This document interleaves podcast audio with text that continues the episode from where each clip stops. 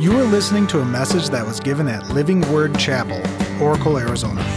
It is our hope and prayer that God will use this message to speak to you and enrich your life. For more information, visit lwcoracle.org.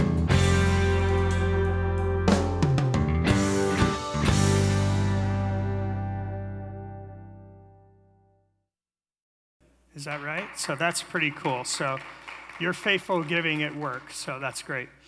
Well, listen, I first wanted to tell you a little bit about Creation Ministries International in case you haven't heard of us. We actually literally are international. We have offices in seven countries on five continents. We were founded over 45 years ago.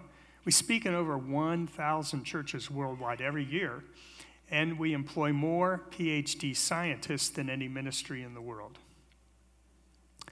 But we're not just about science, and let me see if I can explain that to you. How many of you, when you've been out sharing your faith, have had people challenge your belief in the Bible with questions like this? I mean, did God really create in six days? I mean, after all, science has proven that evolution in millions of years are, are a scientific fact. And what about dinosaurs? How did all the animals fit on the ark? What about ape men? Carbon dating. Where did all the races come from? And why does a loving God allow death and suffering? Now, do me a favor. If you had people challenge you with questions like that, would you put your hand in the air? Keep it up in the air. Now look around the room. See, that's what our ministry is about. Yes, we do deal with science, but we're giving you easy to understand answers to those questions as well as many more. And you can find the answers on our website. All right, and our website address is kind of hard to remember, so we're going to practice a little scientific uh, thing today. How many people here know that scientists have proven that if you say something audibly out loud with your mouth, you're more apt to have it imprinted in your brain? Did you guys know that? It's true. So, would you all please join me in saying this together? Creation.com. Can you remember that? If you were to go there this afternoon, you'd find over 15,000 articles written by our scientists and professionals over the last four plus decades, answering those and many more questions. For example, how about this guy? We got some tragic news a number of years ago. What happened? He died. And how did he die? A stingray stung him in the heart. And so people challenged us writing into our, our, uh, our email, and they said, Oh, yeah, you Christians, why would a loving God create stingrays that can kill? But that's a good question. So, for people that signed up for our email newsletter, they received this article in their inbox within just a couple days after he passed with a biblical and scientific answer to that tough question. And in only 10 days, it became our most visited article ever because believers like you were passing it on to their family and friends, showing them that there are answers to tough questions. And am I right that in the news we hear all the time about the latest dinosaur discovery that proves evolution, or perhaps the missing link between ape like creatures and man? Do you guys see those in the news? It's all the time. Well, chances are we're writing an article that you can use, that you can share with others. So if you want to be part of our ministry, we'd like to invite everyone here to sign up for our free email newsletter. It only comes out about once a day, so we're not going to spam you, but it'll help keep you up to date on the latest information in the creation and evolution debate. So if you could circulate those now, and if you guys could take those sign up sheets and just pass them to the people behind you and send them all the way back, that would be great. Question How many people here know that kids seem to hear about evolution 24 7? It seems it, it, it's, it's saturated in our culture. And if that's the case, where are they going to hear a biblical response? Is it going to be when they go to school? How about when they turn on TV? Certainly by the time they get to be in university? So please understand the heart of our ministry is to give answers to the questions that people are asking. You can find the answers again where, everybody? All right, let's go ahead and get started with the presentation. Now, I did mention that we are an international ministry, so you're probably wondering where my funny accent comes from. Because I do come from a foreign land. It's called California. I don't know if you've heard of it before.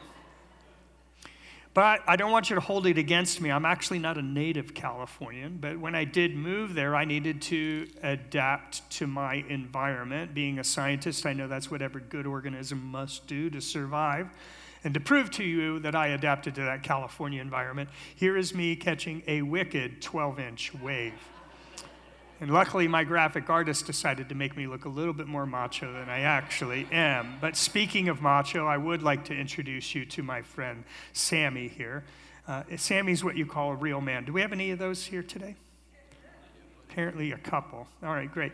Well, in any case, Sammy is a native California. He loves to surf. He fits the stereotype. But get this, he's also a professional California beach lifeguard. Now, many years ago, he was assigned to Pismo Beach. However, it was his day off. So he took his quad out and he was riding up and down the beach, enjoying his time off.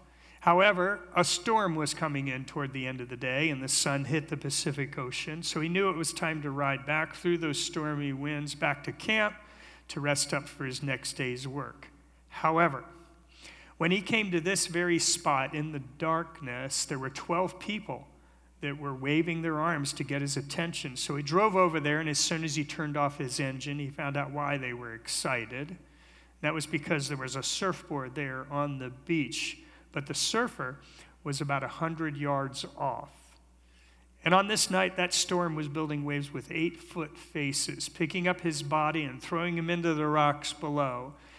And after this time, he had been so lacerated, he had lost more than half of his blood screaming in pain. Sammy did respond. He took off his helmet and his boots, and those things would weigh him down, and was able to find a rip current through those waves and got to that man, brought him back to shore with a great effort, but his life was spared with medical attention. So here's a question for each of us this morning, and that is Are you willing? Or I should ask this question first why did he do it while those dozen people just stood there and watched? Somebody tell me why. He was, he was prepared, he was equipped, he was trained, he knew how to navigate those waves. And you know, I think those waves are kind of like our culture. They're pounding on people like those questions we're dealing with, like, is there a God? Does he love me?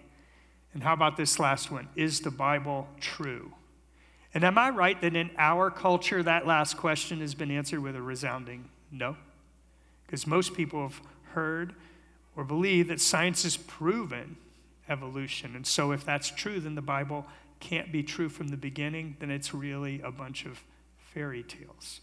I believe it's like a tsunami that are pulling people away from the truth of that solid rock on which we're commanded to stand, the, the holy word of God. But I would like to start out with a challenge for each of us this morning, and that is are you willing to equip and train yourself with the answers to the tough questions people are asking, challenging our belief in the Bible, so that we can be the one that dives in and rescues the perishing while perhaps others stand by and watch. You know, 1 Peter 3:15 says, "Always be prepared to give an answer to everyone who asks you to give the reason for the hope that you have." Now, does this sound like a suggestion or a command? It's a command for every believer. And by the way, this word answer comes from a Greek word, apologian. And that is a legal term. It was used in the courts of law to describe what an attorney would do in order to give a reasoned, rational, logical defense for his client or perhaps prosecute the accused. So, question does this sound like you today? Are you always prepared with a defense for your faith, including in the area of creation and evolution, which is the number one intellectual excuse people use for not believing in the Bible? We need to have a defense for our faith. Now, you might be thinking, why science? I mean, here we are in church. We learn about the Bible, but did you know that the Bible actually has some scientific statements in it? In fact, in the very first chapter of the Bible, Genesis chapter 1, there's a phrase that's repeated 10 times. It says that God created plants and animals to reproduce after their what? Kind. That basically means dogs give birth to dogs, pigs give birth to pigs, and corn kernels bring us corn plants. Does that happen here in Arizona too? Yeah. thought so. But when you think about it, it's really that the genetic information that's in those original created kinds by God, okay, they do pass on their genetic information to future generations. And although God built into creatures the ability to adapt to their environment through the process of natural selection and now random mutations, nonetheless, the Bible is very clear that God created plants and animals to reproduce after their kind. However, most people hear a very different story than that, don't they? Most people are taught that science has proven that evolution is true, and thus life came out of non life by some chance. Okay? And that as creatures pass on their genetic information to future generations through the process of natural selection and random mutations, that over millions and millions of years, one kind of creature can change into a completely different kind of creature over vast amounts of time. Now, do you see the difference between these two accounts? And you know, our kids do. They're, they they see the contradiction. They're, they're smart. They know both of these can't, things can't be true. And yet, if they're in science class, the science teacher might say something like, Now, if you happen to believe the Bible, and if those Bible stories give you hope and purpose and meaning in your life, I, I won't hold that against you. You can believe your Bible stories. But you see, while we're here in science class, here we're dealing with facts. Now, do you see the decision that has to be made? And you know, it's not just our kids, am I right? I mean, do you, any of you have family members that think you're just a little nuts for believing a straightforward reading in the Bible, as opposed to what most people believe science has proven, which is evolution. I hope you can see why we need to have a defense for our faith in this very area. And if we don't, what's going to happen?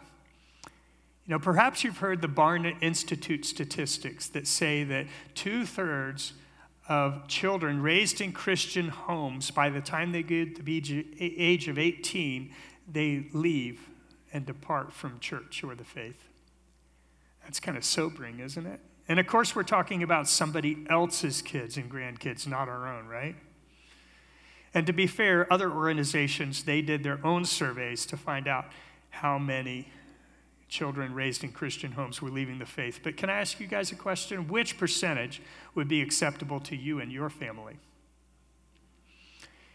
Now, we went on college campuses here in the United States, and we first identified students that had regularly attended church in the past. And then we had some follow up questions for those church, former church attenders. First question was Do you believe in creation or evolution? Not surprising to us, the majority said evolution. And of those dozen students that responded to that, we asked another question. We said, Had you ever been given any scientific evidence that supports the historical account of the Bible? And all of those, those students, with the exception of one young man, said, No, I didn't know there was any. None of them attended church anymore. However, of the five, and only five students that said they believed the biblical account of creation, we asked if they had ever been given any scientific evidence to support the historical account of the Bible, and with a smile, unanimously said, Oh, yeah, we know. And they all, those five, continued to attend church. So I hope you again, you can say that we need to be equipped with a defense for our faith. Think about this Jesus said, I have spoken to you of earthly things, and you do not believe then how, how, then how then will you believe if I speak of heavenly things like the gospel?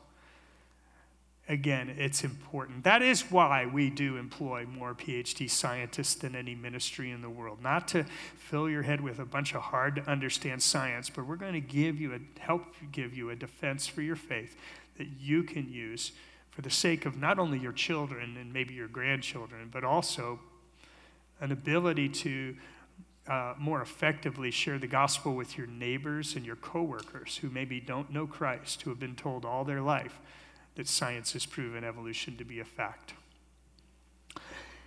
All right, now, science in church. You might be thinking, wait, that's what you do in school. We don't do that in church.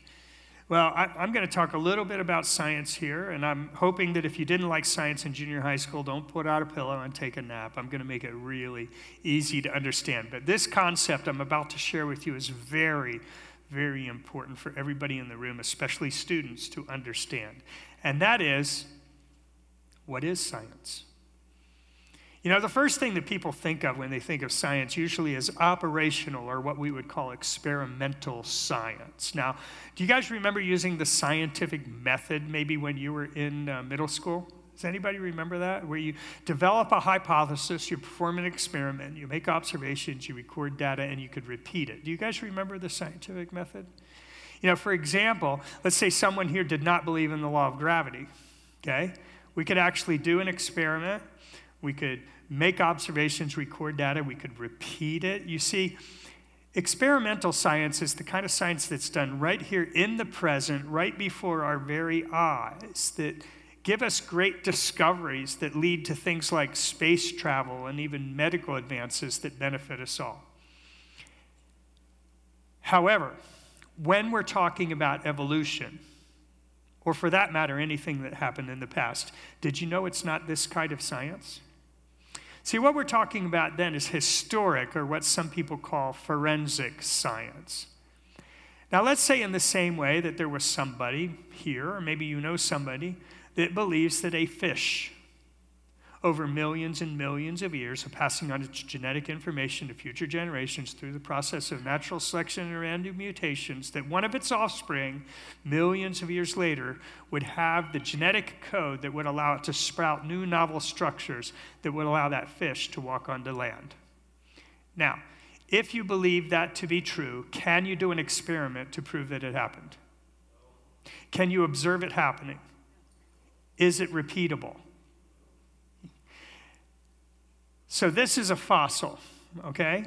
Now, does this fossil exist in the past or the present? Okay, I heard different answers. Let me see if I can clarify the question a little. Um, does this fossil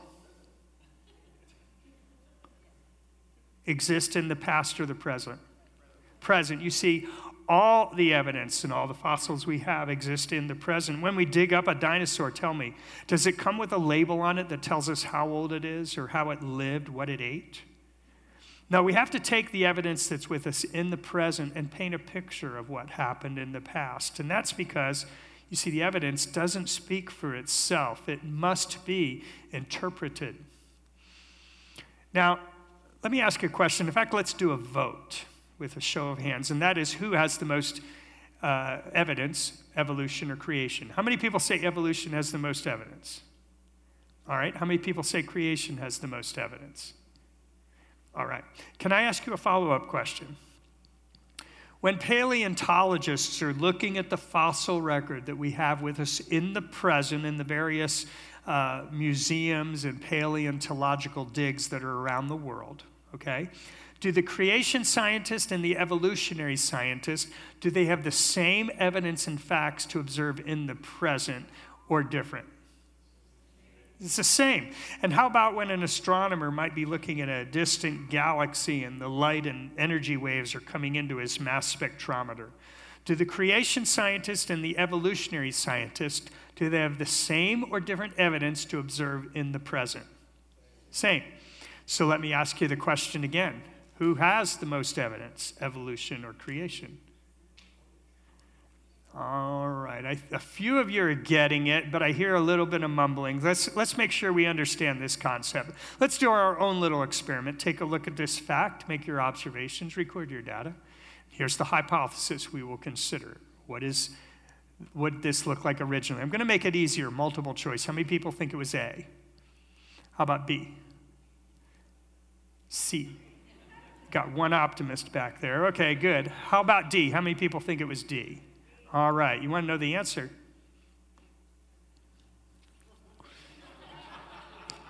I want you to think about this before you respond. Why did you look for something missing? Because I told you to look for something missing, right? What I did is I gave you what we call in science a presupposition. That's a big long word that means an assumption that you might use when looking at the evidence. So, congratulations, everyone. Your conclusion was completely consistent with your presupposition, which was completely wrong.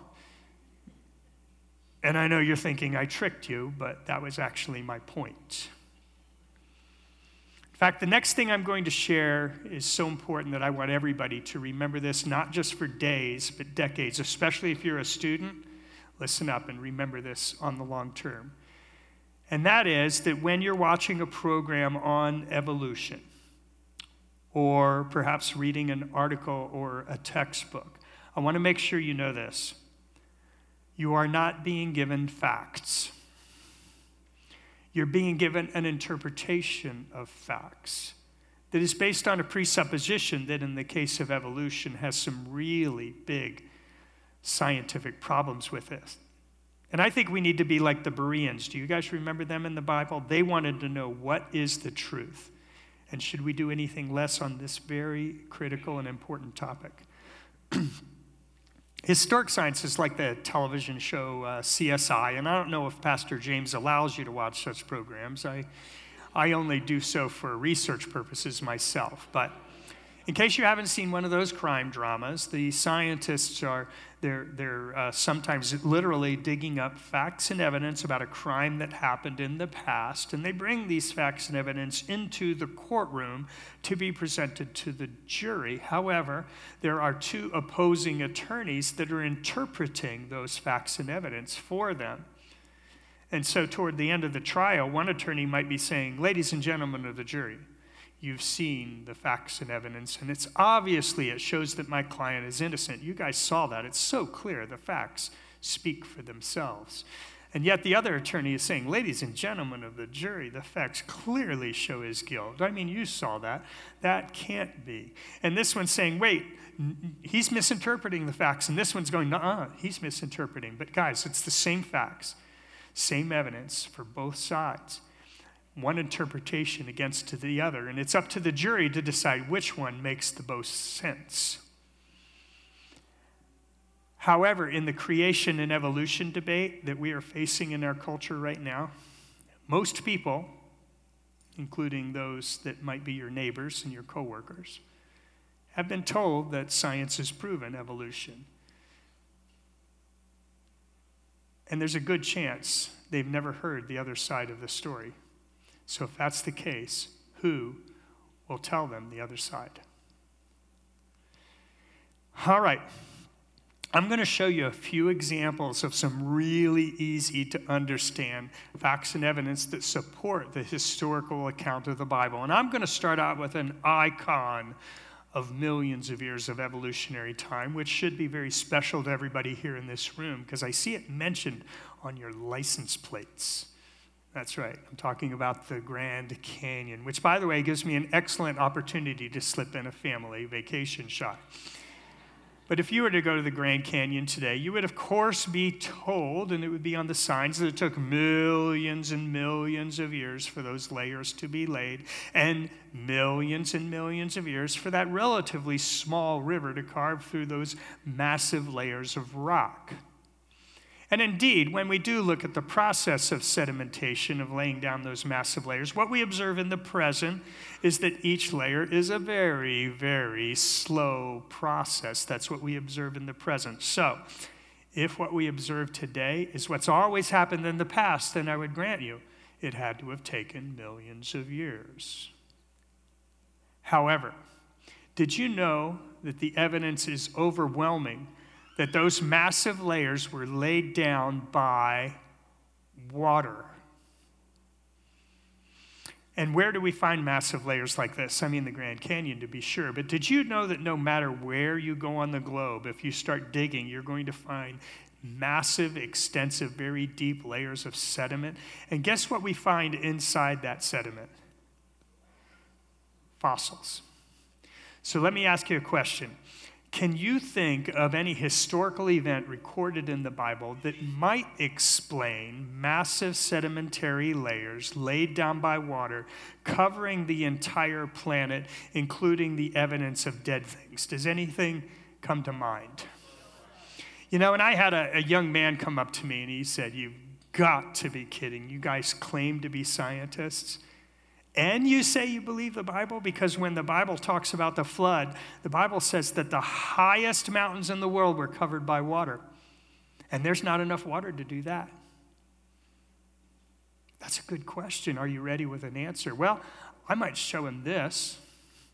You know, perhaps you heard or you learned back in middle school that 70% of our planet is covered by incredibly, unbelievably deep, deep oceans. In fact, did you know that if you were able to take the mountains and the continents and kind of push them down and take the ocean basins and reform our planet like a perfect sphere, like a basketball, did you know that there would be over two mi- almost two miles of water covering this planet with just the water that's in the ocean basins today? Does that sound like enough water for a cataclysmic worldwide flood like the Bible tells us about? And you know what? It's even more exciting than that. Because you see, in the sedimentary layers of the highest mountains in the world, including Mount Everest, did you know that we find fossilized marine invertebrates? That's clams and crabs indicating that these layers were one time underneath the oceans, just like God's word has been telling us all along. So, ladies and gentlemen of the jury, do you see the evidence? It supports the historical account of the Bible as opposed to what many claim that science has proven evolution with its millions of years of time. And speaking of those layers being laid down, here's 24 feet 24 feet of thousands of layers of rock. Now, did these take millions, or you would think at least thousands of years to lay down those almost 1,000 layers? But if you did assume that, you would actually be wrong because these layers were laid down in three hours. That was on June 12th. 1980, right after the eruption of Mount St. Helens, which made a little impact on me since I was 63 miles from the volcano when it erupted. And this is just a little bit of the, inch, uh, the ash that was three inches thick in my parents' front yard, as well as another opportunity to slip in yet another family vacation shot. But if you were to take your vacation to Mount St. Helens, you would encounter this canyon. This canyon is huge. It's actually 140th the scale of the Grand Canyon. And if you weren't there to see it formed, you might logically assume that it took a really long time for that little bitty river to carve through those layers of rock. But you would actually be wrong because this canyon was formed in one day. It was March 19th, 1982, after a flow came through here at highway speed, cutting through the then soft layers which had just been laid down, who only decades later turned to stone. Does that remind you of anything else you've seen before? Ladies and gentlemen of the jury, do you see the evidence supports the historical account of the Bible? Now, that same man that challenged me about the water, he said, Okay, you guys claim to be scientists and you talk about fossils all the time, but everybody knows it takes millions of years to form a fossil. So, how do you answer a question like that? Well, how about we start talking about how fossils are formed. Now, if you were to go to a museum, you were likely to find this explanation where Mr. Dinosaur dies and sinks to the bottom of the ocean, is slowly buried over millions of years. And then, through the process of permineralization, through millions of years later, his bones turn to stone until eventually either an erosional event uncovers Mr. Dinosaur or perhaps a paleontologist digs him up. Now, I will admit that at one time I thought that made sense to me, but is this what we observe in the real world? You see, many years ago, I went to took my daughter to Walmart and I bought her two goldfish, and she named them Romeo and Juliet. Now that was on a Thursday. Two days later, it was about 5 a.m. on a Saturday morning. She is yelling from her room, Daddy, Daddy, look, look, come here, Daddy, you got to see this. Hurry, Daddy, come here. And I want to let you know that I'm a very patient and gentle father being woken up at 5 a.m. on a Saturday morning. But nonetheless, I did come into her room and I go, What? And she said, Look, Daddy, Romeo is kissing Juliet. and being more of an objective observer at that time, I did rub my eyes and took a second glance and confirmed my observation and corrected her and said, No, actually, Romeo is, well, well, eating Juliet. Poor, poor Juliet. And if any of you have fish tanks at home and one of your precious fish die, where are you going to find it? Yeah, chances are it's going to be floating on top. If you don't believe me, you can do an experiment this afternoon. All you need is one drop of cyanide. Put no, you don't want to do that. But is it true that when we're watching a high definition documentary about ocean life, that when the cameras come down on the ocean basins, is it true that we see dozens, if not thousands, of sea creatures completely intact, being slowly buried over millions of years? No, that's not what we observe. So you see, if I wanted to make a fossil of my daughter's remaining goldfish, what I had to do was get a shovel of concrete, sneak into her room in the middle of the night, and throw it in there really quickly. No, I didn't do that. But is there any fossil evidence that supports this idea that the only way we can get fossils is through a rapid, catastrophic uh, uh, event like we have in Noah's flood in the Bible? Well, take a look at this. Here is a fish that was buried so quickly it was caught right in the middle of having lunch. That'd be a pretty long lunch, wouldn't it be, huh? How about this? Here's an ichthyosaur in the process of giving birth. Now, ladies, I've heard stories of long labors, but millions of years? We'll just wait here. How about this? Here's a hat that was buried for 20 years. You might say it evolved from a soft hat into a hard hat, or here is a bag of flour after only decades turned to stone, or in this case, a teddy bear after only three to five months turned to stone. So, ladies and gentlemen of the jury, do you see?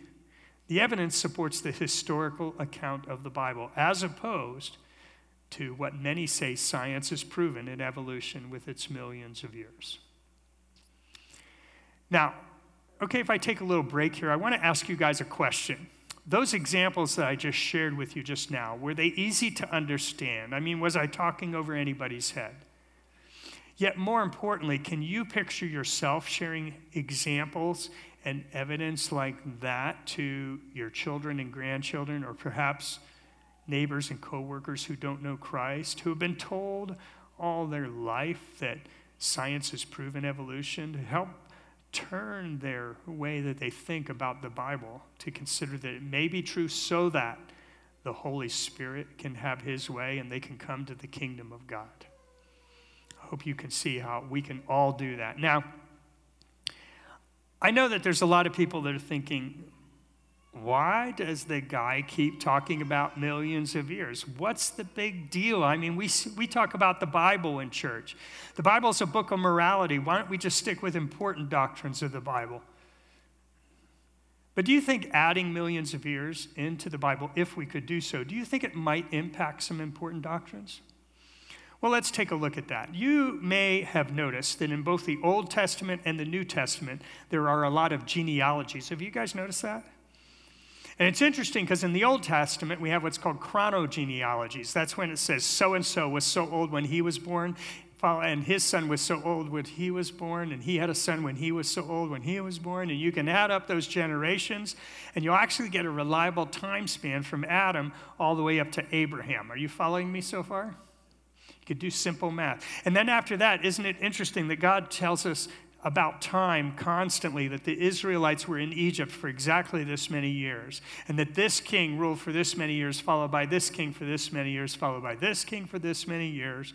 You can actually do a mathematical assessment and add those years up, and we'll get a reliable time span from Adam all the way up to Jesus and using the Bible, we can know all the historical events that have happened during that time. So, if you believe science has proven millions of years, and you need to account for that in the Bible, can you squeeze any of those millions of years between Adam and Jesus logically? No, of course not. But you know what a lot of people do? They'll say each day of creation in Genesis represents millions and billions of years. Have you guys heard that? It's actually a very popular idea, but I want to let you know that if you do take that position, there's a huge doctrinal problem, and I'm holding it in my hand right here. Because that is that if you believe that those sedimentary layers were laid slowly over millions and billions of years, and they contain dead things, including evidence in the fossil record of cancer, that means that we have death before the fall death before sin. Now, does it sound like we might be touching on an important doctrine? Let's take a look at this even a little further. In the last verse of Genesis 1, God said his creation wasn't just good, but it was what? Very good. So, what does a very good world look like? Well, check this out. A couple verses earlier, God said, I give you plants for food. So, not to disappoint you too much here, you Arizonans. Is that what you are? Arizonans or Arizonians? I don't know. In any case, that means in that perfect world where there was no death of animals, there was also no barbecue. But notice in the next verse, he gives the animals the same command. He said, I give you plants for food. So if we're taking the Bible as it's plainly written, both man and animal were what? Vegetarian, which comes from an ancient Hebrew term that means bad hunter. But just in case you're feeling guilty because you had some bacon with your eggs this morning, I want to let you know later on, God said, Just as I gave you green plants for food, I now give you everything for food, which some people use as biblical justification to eat these things. But you got to understand that that very good world that God proclaimed at the end of creation was a paradise. It was a perfect place. There was no sin, no sorrow, no pain, no death. We were created to live in harmony with our Creator for eternity. But you guys all know we don't live in a world like that anymore, do we? And that's because God commanded Adam, he said that when you eat of the tree of the knowledge of good and evil, you will surely what? Die. So you see, this is when death came into the world. If you had to summarize the Bible from the beginning to the end, you would say this that in the beginning, God created the heavens and the earth. It was a perfect paradise. There was no sin, no sorrow, no pain, no death. We were to live in harmony with our Creator. However, because of Adam's disobedience, because we worship a loving and merciful God who is also just, and you should be thankful for God's justice there was a penalty for sin, which was what? Death.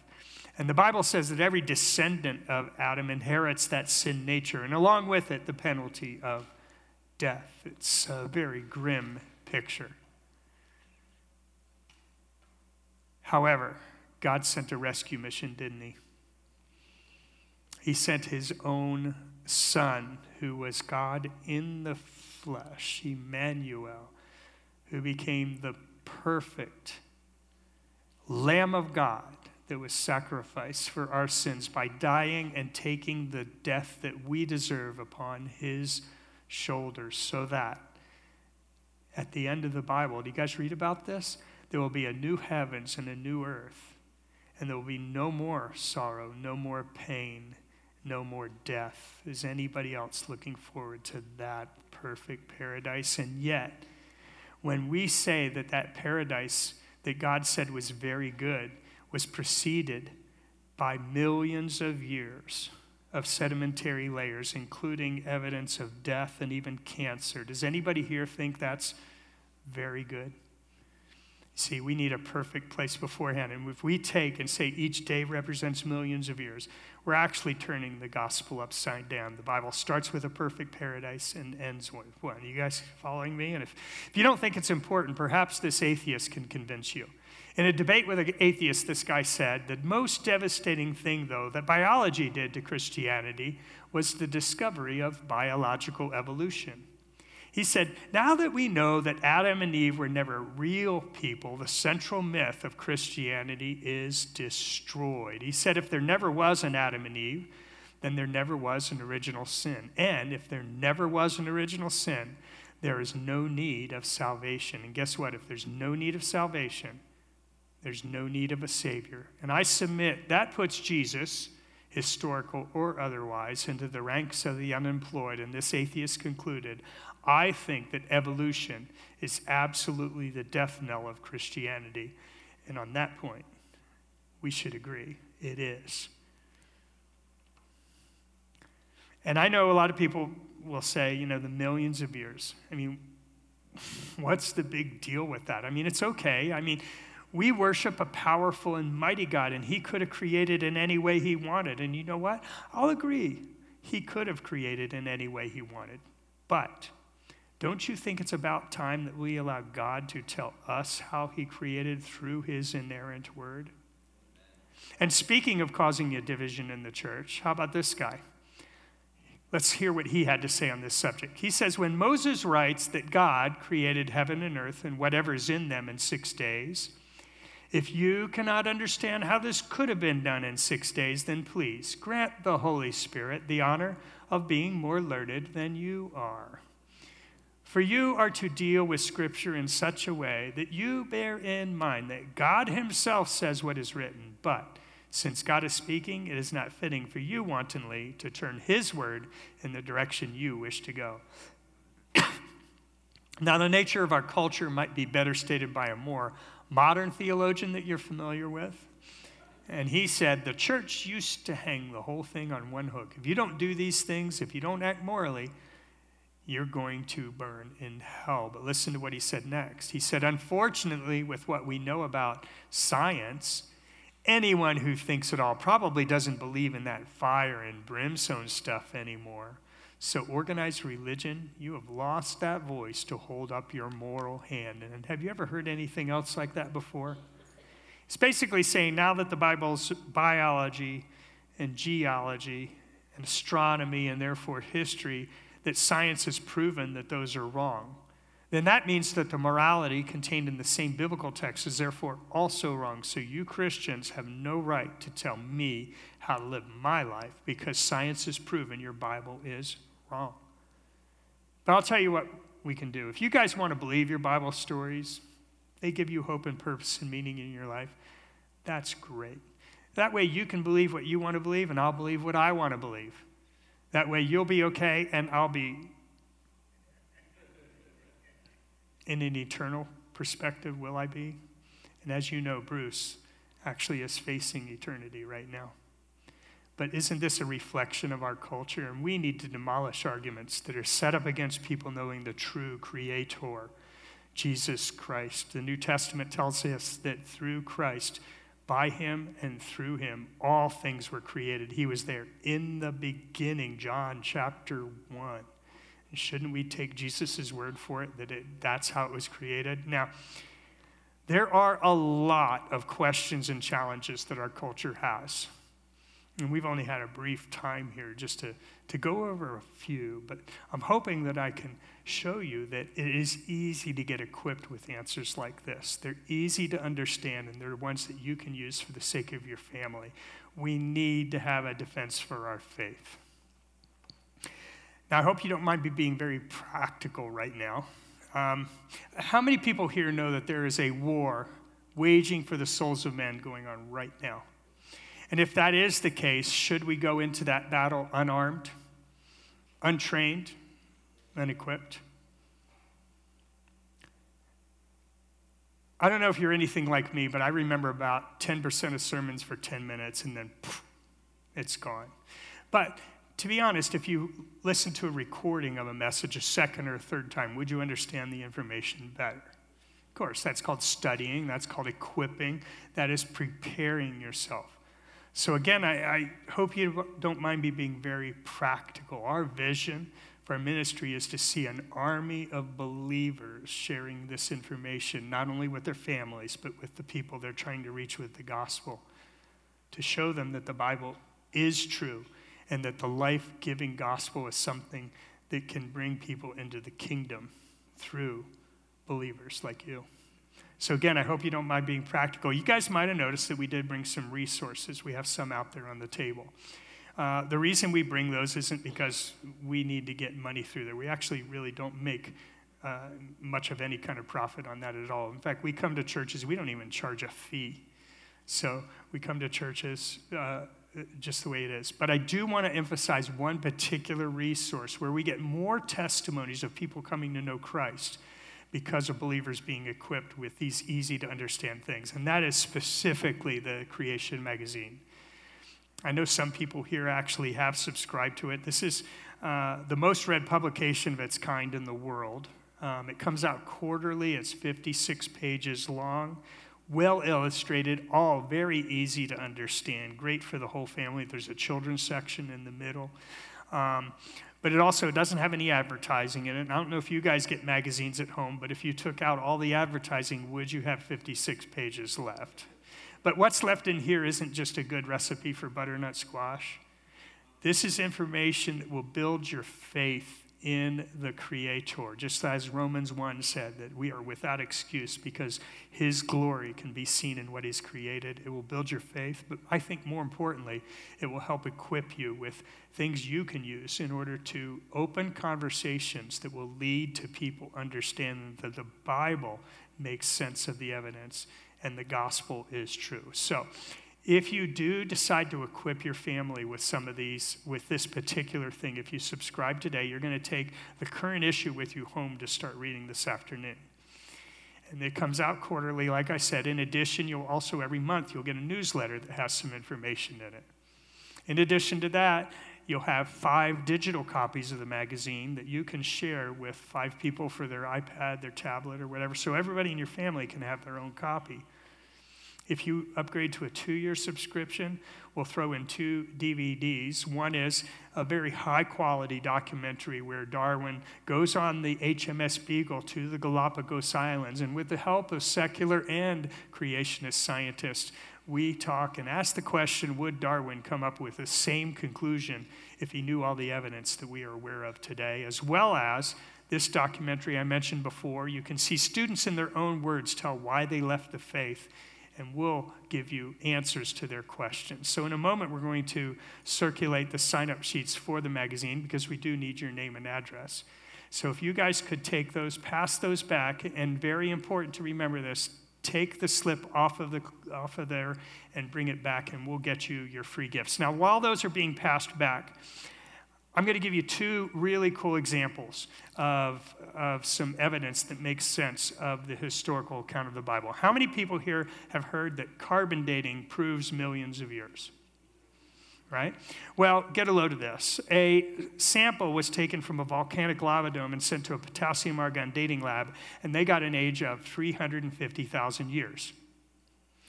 A mineral was taken from the same sample, and this time they got 900,000. And yet another mineral was taken, and this time it was 2.8 million. Now, it was the same sample taken from the same volcanic lava dome, sent to the same potassium argon dating lab, the same mass spectrometer, but it, they got all these different dates. So, which one do you think is right? Actually, that's the correct age 10 years. And the reason is, is because this sample came from the Mount St. Helens volcanic lava dome and that rock was formed only 10 years before. So, and by the way, this type of experiment has been repeated hundreds of times. We're publishing this kind of information for you all the time that you can share. But let me ask you if radioisotope dating gives a date from a rock when we know how old it is that's completely wrong, do you think it brings into question radioisotope dates of rocks when we don't know the age? Can you see yourself sharing that? Pretty cool. And then one more thing, and if you guys haven't heard this one, this is a mind blower, and that is that Dr. Mary Schweitzer, who was an evolutionist at Montana State University at the time, discovered in the femur of a Tyrannosaurus rex dinosaur, she found red blood cells. Think about that. This scientist said, I got goosebumps. It was exactly like looking at a slice of modern bone, but of course I couldn't, what? Believe it. I said to the lab technician, the bones, after all, they are 65 million years old. I know that to be a fact. How could blood cells survive that long? That's a good question, but you know what? It didn't stop there. They dissolved the bony matrix and they found this soft, fibrous tissue transparent blood vessels with liquid contents, and flexible and resilient tissue that could be stretched. Does that look 65 million years old to you? And by the way, this has been repeated on many dinosaur bones. But listen to how she initially responded. It was totally shocking. I didn't what? Believe it until we'd done it what? 17 times. Do you remember operational science that's done right there in the laboratory, right before our eyes? We make observations, record data, we repeat it, but she couldn't believe it. She was shocked. And you know what? I don't blame her because sometimes our faith in what we believe is hard to let go. However, would it be okay if I shared an alternate interpretation of this evidence on the back of my PhD colleagues? Would that be okay? The dinosaur bones are not 65 million years old. So, anyhow, I hope you can see how you can get equipped with this kind of information, how you can be starting to spread the word that the Bible is true. And you can find the answers on our website, which is what again, everybody? We have a strong social media presence. Go onto our website, you can get linked there. Uh, besides the magazine, I do want to point out one other very important uh, thing. If you're just getting started in this, I would get the starter pack. We have quite a few of those, uh, or actually, we have enough to probably get it, but uh, it includes three books. One is the Answers book, the most foundational thing. This sold out uh, from the first service, but the Answers books have the 60 most asked questions, including carbon dating, plate tectonics, Noah's Ark, the Ice Age, ape man, dinosaurs, and my favorite question where did Cain get his wife when he wasn't able? Also, Refuting Evolution is inside that starter pack. This is the biggest selling creation book of all time. Additionally, Evolution's Achilles Heels, we have the book. The video also sold out, but if you would like to put down your name and address, we will ship it to you for free if you pay for it today.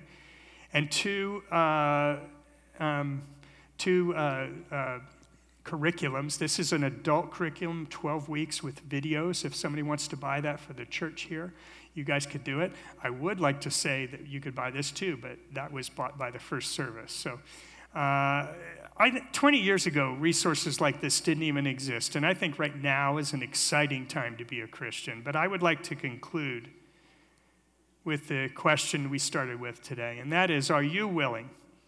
To equip and train yourself with the answers to the tough questions that people are asking, challenging a straightforward reading of the Bible, so that you can be the one that dives in and rescues the perishing, while perhaps others stand by and watch, so that you can fulfill this command to always be prepared to give an answer to everyone who asks you, to give the reason for the hope that you have. Thank you guys very much.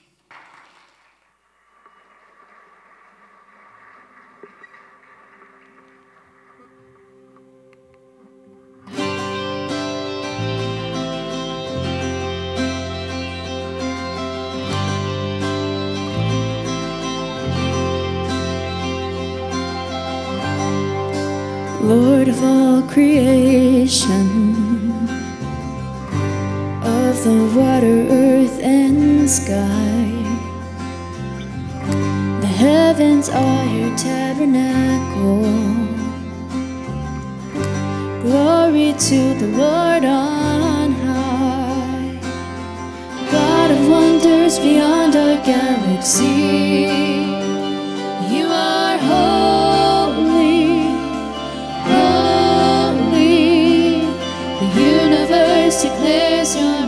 Majesty.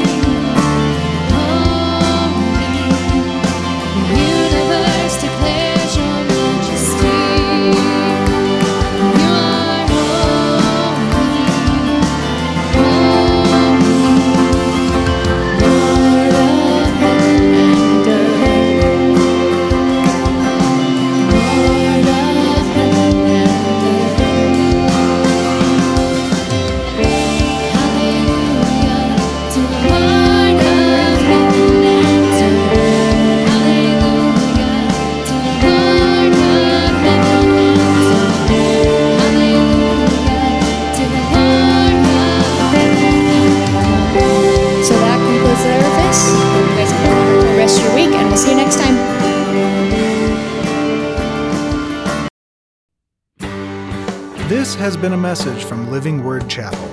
We hope that you've been blessed by it. Make sure you check out lwcoracle.org for more information.